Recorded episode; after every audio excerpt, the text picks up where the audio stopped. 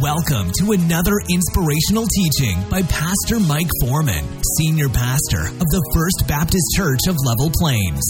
For more information about Pastor Mike and the church, please visit our website at www.fbclp.life. Let's join Pastor Mike now as he shares from God's Word.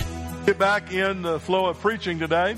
I want to remind you that we've been in a series that we've been calling Focus 2020. And the whole idea of the series is to revisit our purpose and sort of look at what does it mean to love God, love people, share Christ, and make disciples.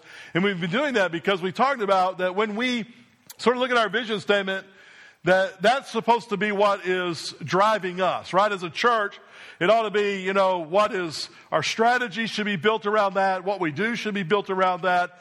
And so what I've been trying to do through this uh, year as we started off is to give some clarity on what is that mission statement all about. And so we naturally started at the beginning of that by looking at the person of God and his characteristics and some of his attributes.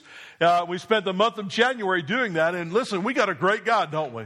I'm just thankful that we got it. Boy, it's weekend here. All right. We got, I know it's been, a, you lost an hour's sleep. I get it. I get it. I was there too. I didn't want to get up this morning. Amen. Anybody else not want to get up this morning? Why is it about time change? You just don't want to get up. I don't get it. But I get up early anyway. But it's just weird, I guess, thinking you lost an hour. So uh, probably because you don't sleep good, because you always think about the alarm going off, right? So we're looking at clarity. We're looking at, you know, this great God. And so we looked at God, and then we sort of jumped into Missio Dei. We talked about missions in the month of February. We talked about what God is doing. And we remember we talked about missions comes out of the heart of God. It's not the idea of men, it's the heart of God. And God's a missional God. I mean, you just read the Old Testament, you begin to see, you know, great examples of that. God sending Jonah to Nineveh. Uh, that's a missionary heart that God had for the people of Nineveh. And listen, Jonah didn't have the heart to go. As a matter of fact, when he, at the end of the book of Jonah, what do we find Jonah doing? Sitting under, you know, a, a tree, and then God lets a worm eat it, and he's sulking and he's mad. And here's what he says to God I knew that you're a forgiving God, that you would, you would forgive them and relent. And why? Because he knew God was a missionary God. He just didn't have the missionary spirit in his heart. Amen. And so uh, we ought to realize that missions comes out of the heart of God, and that's why we get engaged and involved in missions. And so I sort of want to sort of shift gears a little bit this morning and move to a different focus. But before I tell you what that is, you know, I want you to, to know that you can go into a bookstore of any kind, anywhere, and you can find in there a section that is called self-helps. I don't know if you've ever been to the self-help section at a bookstore. Uh, but there, in that section, you can find all kinds of books that will help you. So you can find a book on dieting. You, you can find a book on relationships. You can find a lot of books these days on money management and how to manage money. You can find books on leadership. You can find a lot of stuff that'll tell you how to make your life, here it is, here's what everybody's looking for, how to make your life better right? Everybody's looking for happiness or they're looking for joy and they're looking to make their life better. Are you, amen? I mean, that, wouldn't you say that's what most people are doing? Most people want to have a better life than what they got right now. And so they go and they look in all these places to try to find a better life. And the topics could go on. We could talk about that all day long. But the reality is, you don't need to go to a bookstore to find how to have a better life. You don't need to go and find a self-help uh, help author who has written some book on some subject. Because here's the reality anyway. Those kinds of books are like the exercise equipment we buy for the house. What happens to most of the equipment we buy for the house?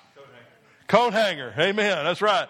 Most of the time they hold the clothes that, you know, we don't want to hang up. And self help books are like that too. We may read a book and think, well, this is going to help me. But we begin to read it and we find out. I don't know if, if you're this way or not. Most of the books I've ever read towards that vein, the first three quarters of the book is nothing but fluff. All it is is about that person, how they may have had some kind of revelation or experience in their life that caused them to write the book. And then there's that little section at the end that's not even practical. But it just tells you at the end, oh, if you just do these five things, you'll have a better life. You know? And it's like, really? Is it, is it that easy? Well, it's, it's that easy if you'll have the mindset. It's that easy if you'll apply them, maybe. But the reality is, they just sit on our shelves and they don't do anything. But save yourself the money because you already own a book, most likely. And if you don't see me, we'll get you one. But you already own a book that can tell you literally, truthfully, how to have a better life. Amen? And by the way, I'm not talking about what the famous author said a couple years ago have your best life now. That's not what I'm talking about. But do you want to have a more impactful life? Do you want to make a difference for eternity? Then you have to have this book. And this book is obviously the Bible. So I want to talk about the Bible this month and talk about a, just a couple of things just to remind you, but more importantly, to help you to understand that everything we do, everything that we say should come as foundational from the scriptures. Amen? We got a lot of churches. Listen, there's a lot of churches out there today. And there's a lot of churches that are not scripturally founded. All right? There's a, there's a lot of preaching out there today that sounds like it may be from the Bible, but it, it may be one verse read at the beginning of a sermon, but never addressed again. They never come back to it. It always baffles me. I, I listened to a preacher when I was in college, and uh, he had a wonderful, wonderful illustrative message. And at the end of the message, I thought, you know, this is kind of great. This is a, a powerful story that he told, but we never, ever dealt with the text. And I thought, that's not preaching. Listen, if you leave here and you're more enamored with my illustration than you are the Word of God, I have done something wrong. I don't want to wow you with illustrations and video clips and all of that at the expense of giving you the Word of God. Amen? And that's what's happening. There's a lot of preachers who are preaching self help sermons, and they're doing that by proof texting verses of Scripture or reading a verse at the beginning and never coming back to it because they're more concerned about how to help you to have a happy marriage, how to help you to be more successful at work, how to be a better leader, all that great stuff, than they are with your soul. Because listen, What's going to last is not your leadership. What's going to last is your soul. And so I want to invest in that. And how do you invest in that? I think it's by the Word of God. Because the Bible is where it's at, y'all. Okay? So we're going to spend the next couple of weeks, Lord willing. The creeks don't rise. I think the rain's over. But Lord willing, we're going to, we hope anyway, you know, we're going to talk about the Bible. And so I want us to begin today and I've titled this little mini series, so a series inside of a series, a little mini series. I've entitled it Trustworthy. Trustworthy. I want you to think about that. The Bible is trustworthy. We hear a lot of people question that. We have a lot of people say, oh, is that really the case? Is that, is the Bible really trustworthy? We learned last week in our conference on Islam that the Muslims don't believe that. They believe it's a corrupt book. Uh, we, we listen, but not only Muslims believe that, there's a lot of folks who have twisted and bent the scripture to try to make it something that it's not. There, listen, even some denominations who have taken the original and they have twisted it around to make their own version to fit their religion. Think about that this morning. So when we begin to think about the Bible, we begin to think about this book that we hold in our hands and is it really trustworthy?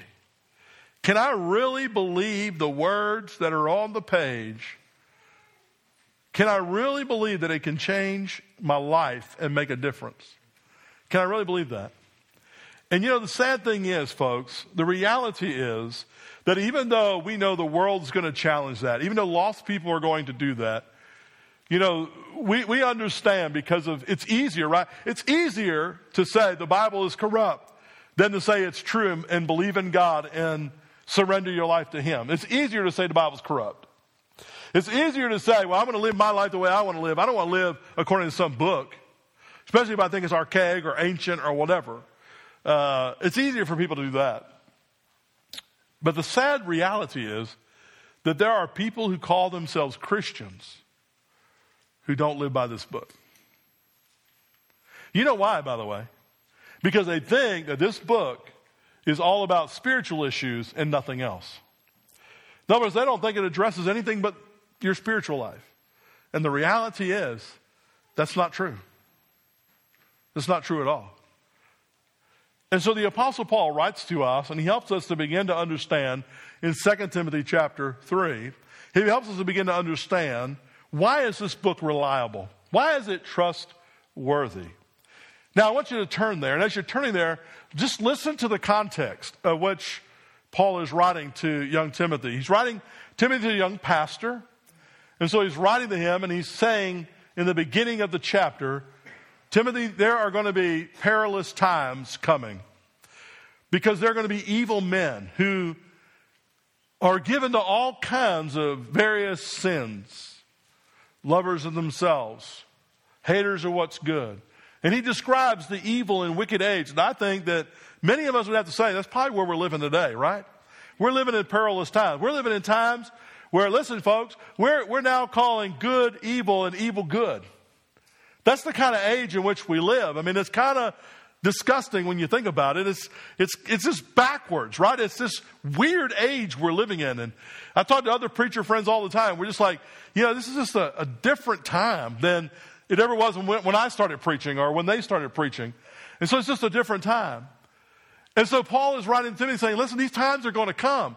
And he even calls out some guys that went against Moses. And he says that in those times, what do you need to rely on?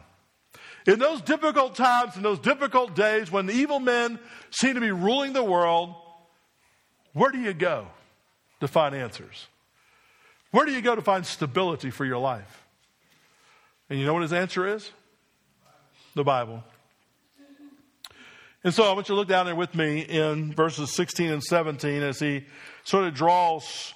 Well, let's just go back to verse 10 because I think it's so good to look at the context. But he says, But you have carefully followed my doctrine. He tells Timothy, Timothy, you're already doing this. He said, Timothy, you followed my doctrine, manner of life, purpose, faith, long suffering, love, perseverance, persecutions, afflictions, which happened to me at Antioch and Iconium. He said in Lystra, what persecutions I endured, and out of them all the Lord delivered me. Yes, and all who desire to live godly in Christ will suffer persecution. That's a great word, isn't it? But evil men, he said, impostors will grow worse and worse, deceiving and being deceived. There it is. Deceiving and being deceived. That's the age we live in. People are all about deception. What's the big thing today? Fake news. Right? Nobody seems to tell the truth anymore. And even if they are sort of telling the truth, they're bending it and twisting it to make it fit the way they want it to fit. Amen? Isn't that so true? Are y'all with me this morning? Amen. It's so true. And that doesn't matter. and that's not just in the political realm, that's in anything. And so people are doing that with conversations on Facebook. It's, it's amazing how people are doing that. And so he says, people are going to be deceived and they're going to be deceiving others. He said, but you, verse 14, must continue in these things which you have learned and been assured of and knowing from where you have learned them. He's drawing down. Notice what he says. And from childhood you have known the holy scriptures which are able to make you wise for salvation through faith, which is in Jesus Christ. Now, if we just stop right there, most people say, Amen. And that's where most Christians leave it. Yeah, the, through the scripture, I came to know the Lord Jesus Christ. I'm saved. That settles it. Praise God. And we sort of just leave it there. And we say, well, that's all the Bible's good for. We're just going to share the gospel out of it. We're going to give people the gospel out of it. You know, and that's sort of where we leave it. But that's not where Paul left it. Paul said, Yeah, it's great, Timothy, you know Jesus, and out of the scriptures you came to know him. That's awesome that you did that. By the way, you cannot know Jesus, you cannot have a relationship with Jesus without the scripture. Amen? General revelation. When you look out there and we say, oh, well, the, the stars testify and the trees testify and this testifies. Yeah, that does testify, but it's only for those of us who are believers do we get it. Lost people don't get it. They don't look at the sun, the moon, and the stars and go, well, there's a great God out there. They go, oh, I wonder what that higher power is. You know, some tribes will then make idols. It's interesting, right? They don't, they cannot get God out of the grass and the flowers and the bumblebee. Listen, that's, that's nice and that sounds wonderful and fluffy, but it's not reality. You need the Word of God because it's the Word of God is powerful, sharper than any two-edged sword. We're going to talk about that sometime this month, I pray. And so he says, don't stop at salvation, but he says, go on. Notice verse 16. All scripture is what? Given by inspiration of God. It is profitable for doctrine, reproof, correction, and instruction or training in righteousness, that the man of God may be complete or mature, thoroughly equipped for every good work. Listen to what he's saying.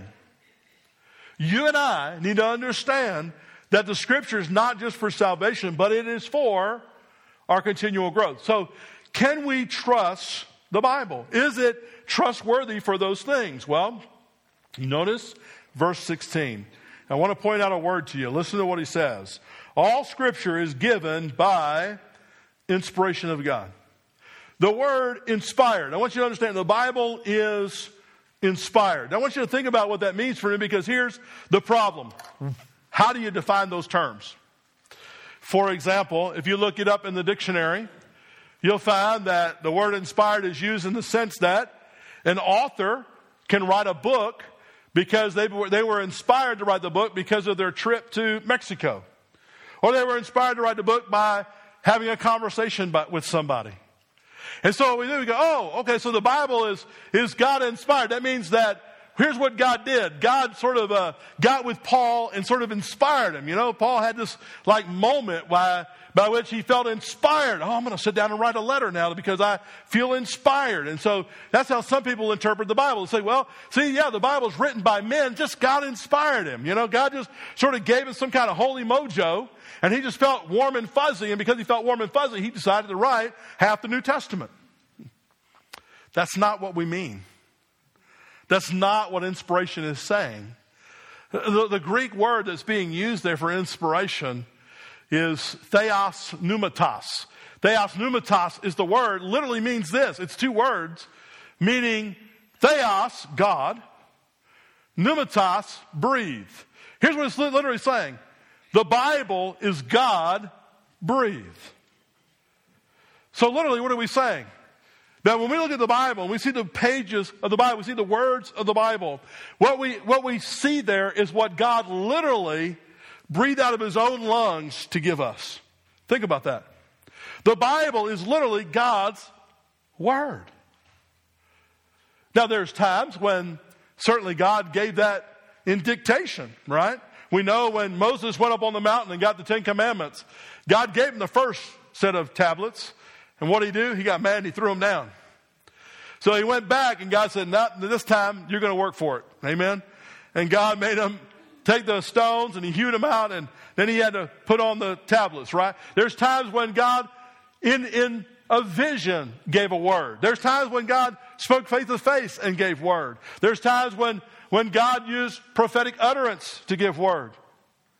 But regardless of how God did that, it wasn't to inspire a guy to just write. It was God saying, this is what to write.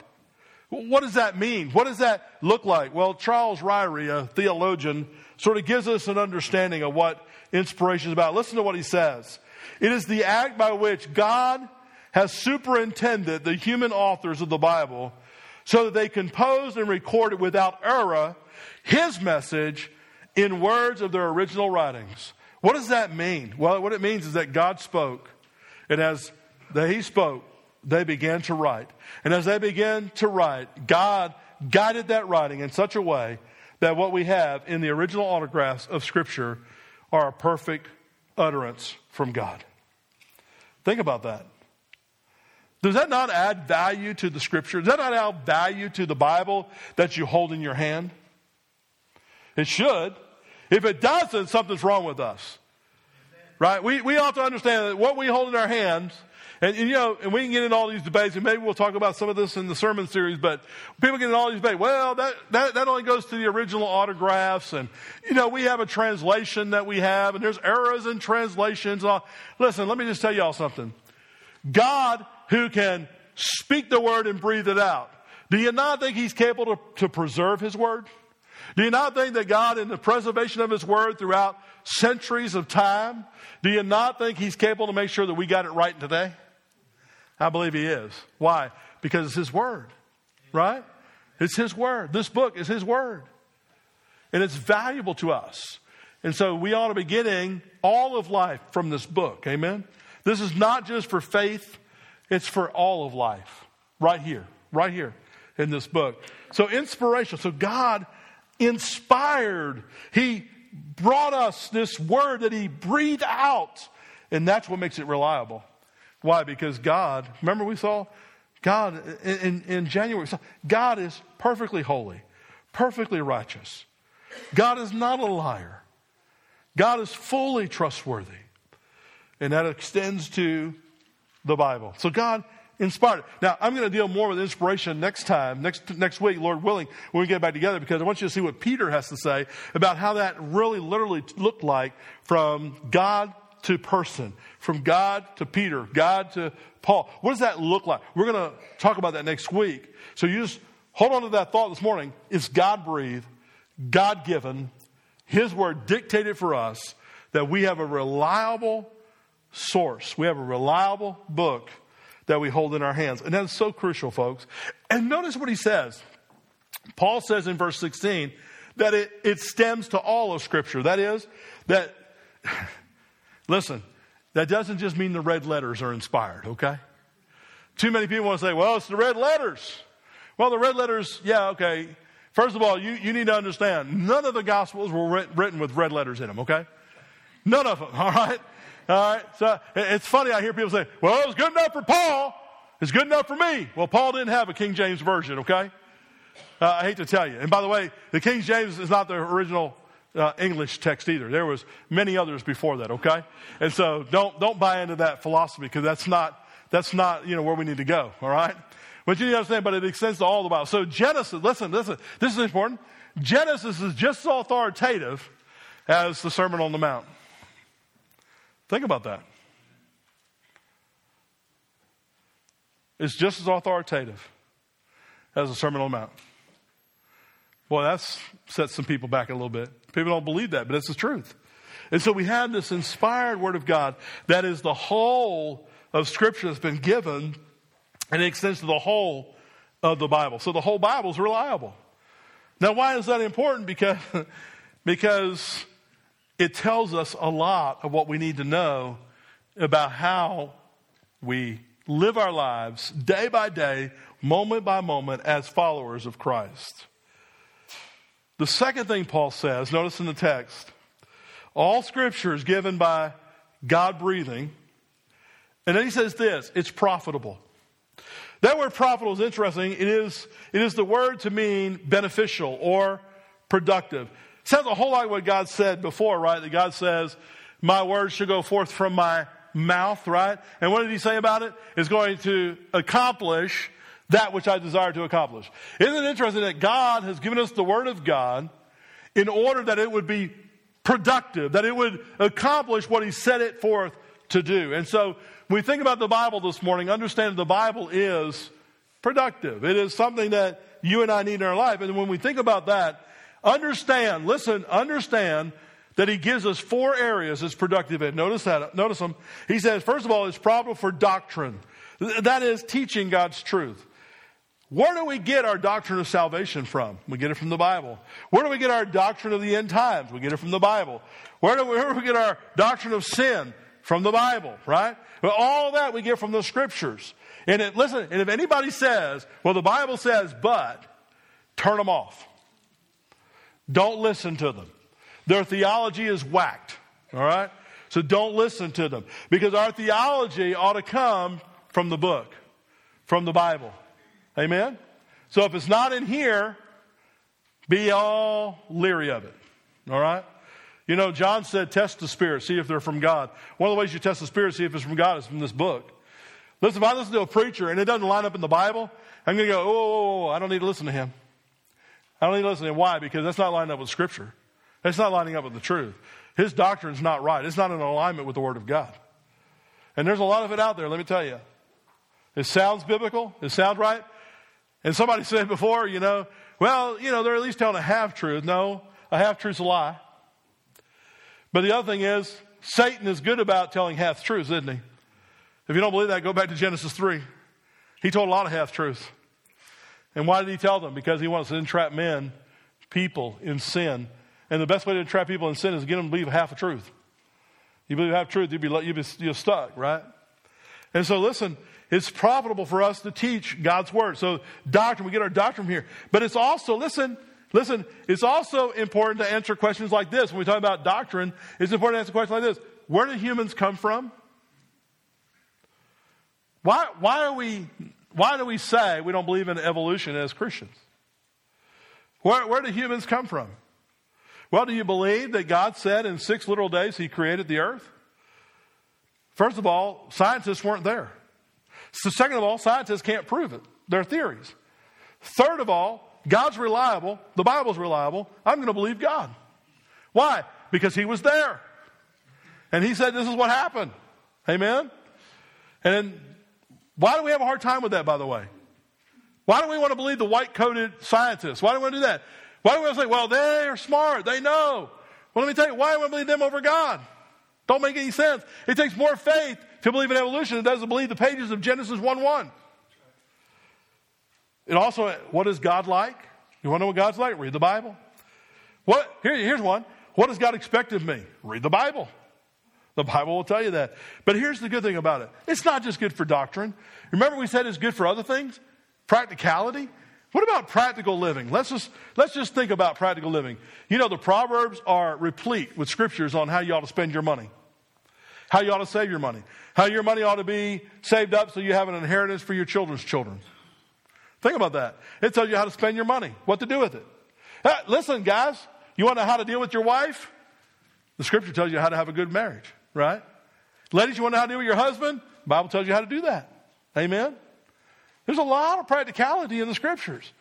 And so we have all of that in there. You want to know how to treat your enemies? the Bible teaches how to do that. That's practicality, y'all. We got to get away from that the Bible's just doctrine. It is for living every day of our life godly and for the Lord. I like the way one pastor said it. Listen to this. The Bible is like the instruction manual you get when you buy a new computer. The manufacturer explains to you how to operate the equipment for maximum results. If you would be foolish to spend a lot of, or it would be foolish for you to spend a lot of money on a new computer and then ignore, or even worse, violate the manufacturer's instructions. God, God has created people, and the Bible is his instruction manual on how to live for the best results. It's pretty good, isn't it? Pretty good. But not only does the Bible teach us, but listen, the Bible confronts us. Notice what he says. All scripture given by inspiration of God, profitable, for he says, for doctrine, here it is, for reproof. This is the part we don't like. Have you ever read the Bible and go, oh, that got me? you ever been there?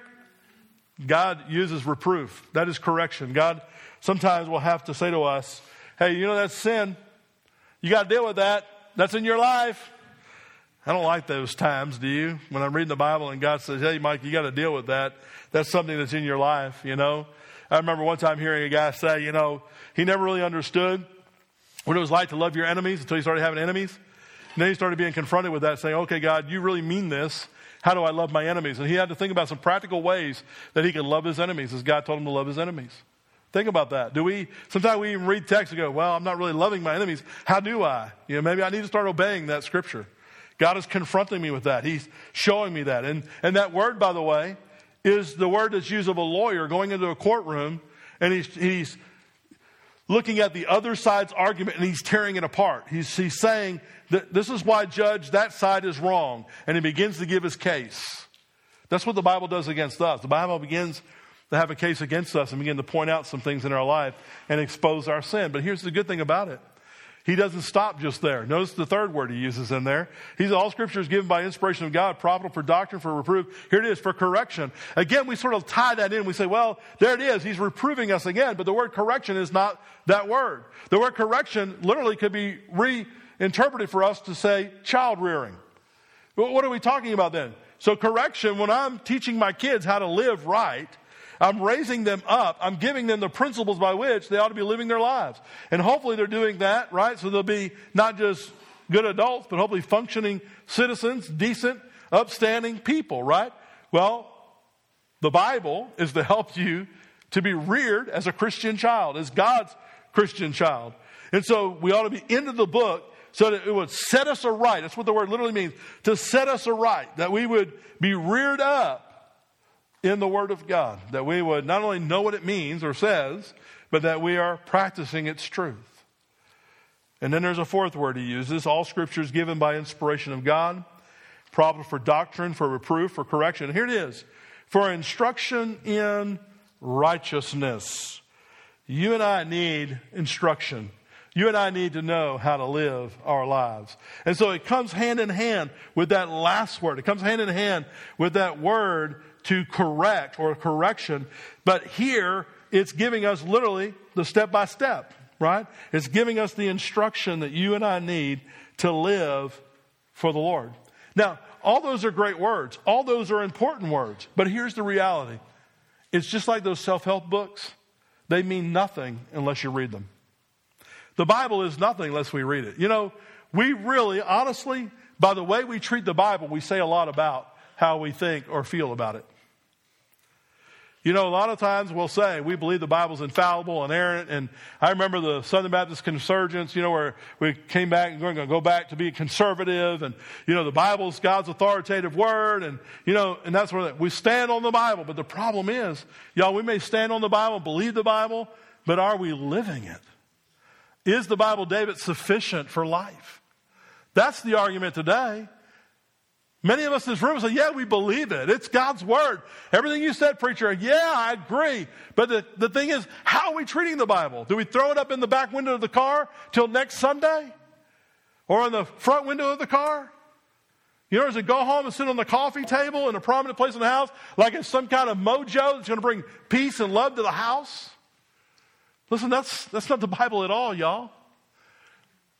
The Bible's a living book and you and I have to study the Bible in order that God would speak through it into our lives, that it will be profitable to give us doctrine, to give us correction, to give us the righteousness that we need.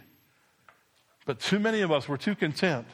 And here's the other thing you're too content to come on Sunday morning and come to Sunday school and let somebody give it to you in Sunday school or come listen to the preacher preach. But listen, it's not good enough. We need to take serious being in the Word of God ourselves, that the Word of God can speak into our lives. Amen? And that's the whole point of the message today. So the Bible is inspired, it's profitable, but that's not where he leaves it. Notice in verse 17. Why is it so important that the man of God may be complete, thoroughly equipped for every good work? So the Bible equips. What does it equip us for? Well, notice the word.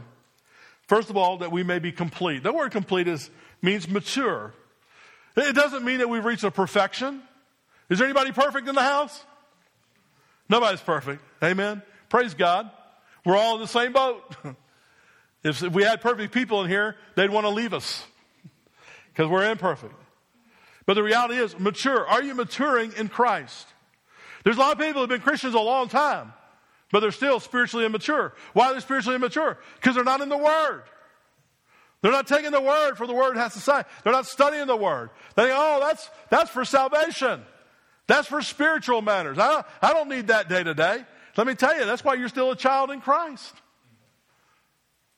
You need to be in the Word every day because you need it every day. Why? Because it matures you in your faith, in, in your journey as a follower of Christ. So it's maturing us. But the second thing it does, notice what it does too. That the man of God may be thoroughly equipped for every good work. People say all the time, well, I don't know how to serve God. I don't know what I'm supposed to be doing to serve God. Well, bless the Lord, oh my soul. What did the word just say? If I'll study the word, I'll implant the word. It seems to me like God figures it out for me. It just seems like the word guides me and leads me. Amen? And that God uses it to do something, to implant in my heart, to burn in my heart a desire for good works. Amen? By the way, here's the beauty of it. The beauty of it is God's already prepared good works for you to walk in them anyway, right? Ephesians 2.10. For by grace, what? You've been saved not of works, lest any man should boast. It's all of grace, right? And faith.